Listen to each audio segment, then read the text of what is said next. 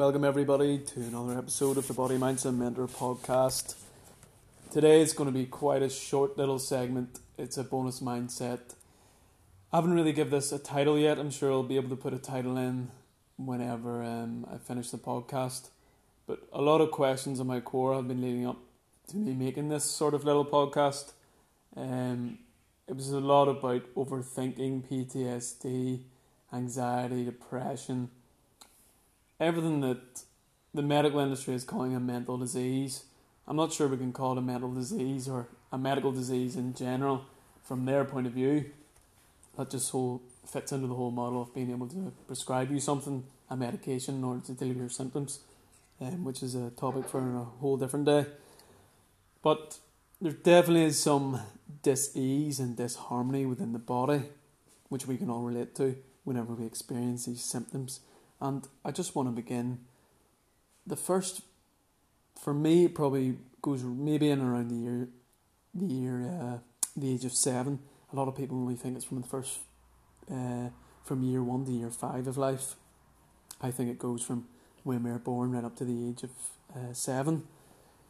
In these years, the child really has an egocentric view that he is or she is the most important person on the planet and everything evolves around them. And whenever the parent gets angry or shows to take away some love or shows some threat of abandonment, and that can be whenever the child sees an angry face, whenever the child's told, don't do this, don't do that, and whenever we sort of, even when the child is crying and we don't go to their need, or whenever just a general feeling of abandonment and a lack of love and this creates this self perception then for the baby and almost self worthlessness of I can't, I can't, I need, I need, I need mommy and daddy. And it almost creates this, I don't want to say atmosphere, but it, it creates a self perception that you're not good enough in the world that you are.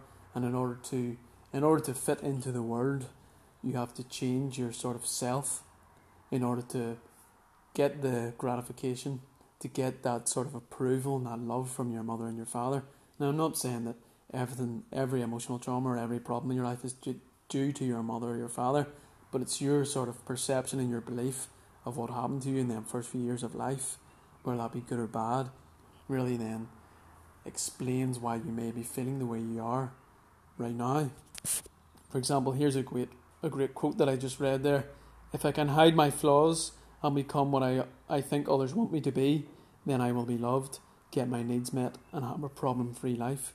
And I think we can all sort of we can all sort of take something from this that we all from time to time maybe want to hide something or some of our shame, some of our guilt, something that we're not proud of. And then we try to like you think about it, the amount of people that try to please please others. They do this through social media, they do this through the jobs that they take. You think about it, the majority of people that go to university are because mommy and daddy or the bigger brother or sister told them to, and that's the way to go.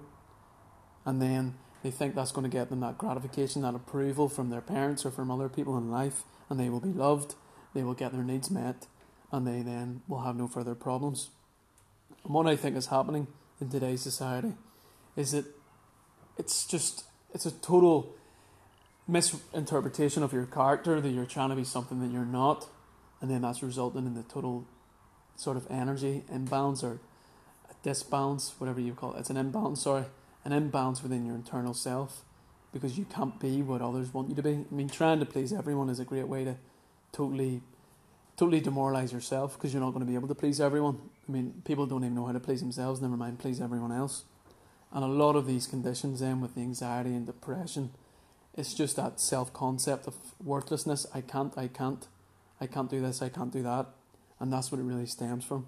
The first few years of life, maybe not getting the approval that you needed, maybe feeling abandoned, or maybe feeling that you didn't get the love that you needed once then. If you think about everything that you do, you're either you're craving someone's love, whether that be your mother, your father, or someone else. Like, why do you do the same things you do?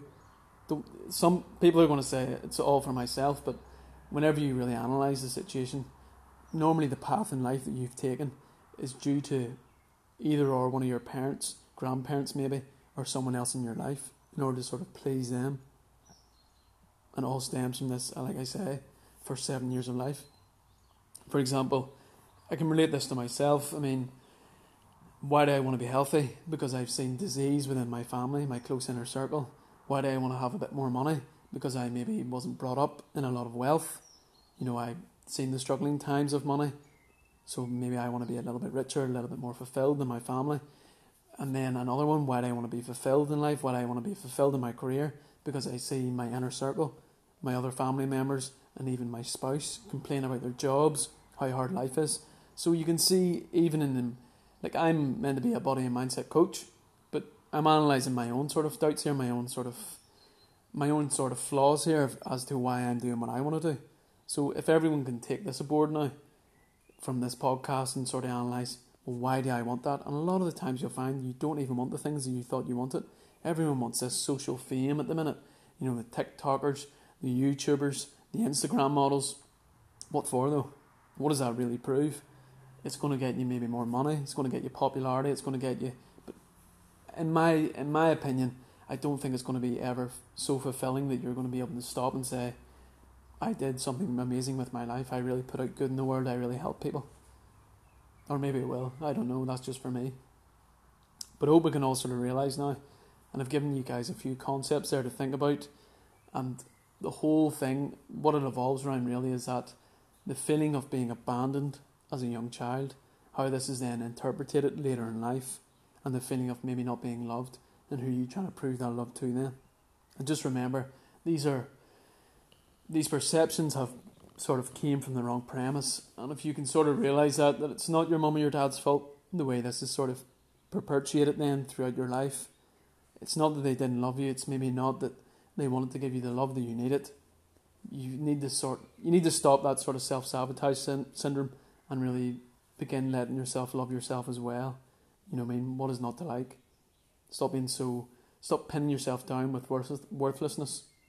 You know, you need to get over that there and resolving that deep emotional trauma can really have can have a magnitude effects for your physical, mental, and emotional self. So, hope this podcast has helped you guys today, and I will be back soon again with another bonus mindset. Keep safe, keep well wherever you are, and uh, thank you for listening to the podcast.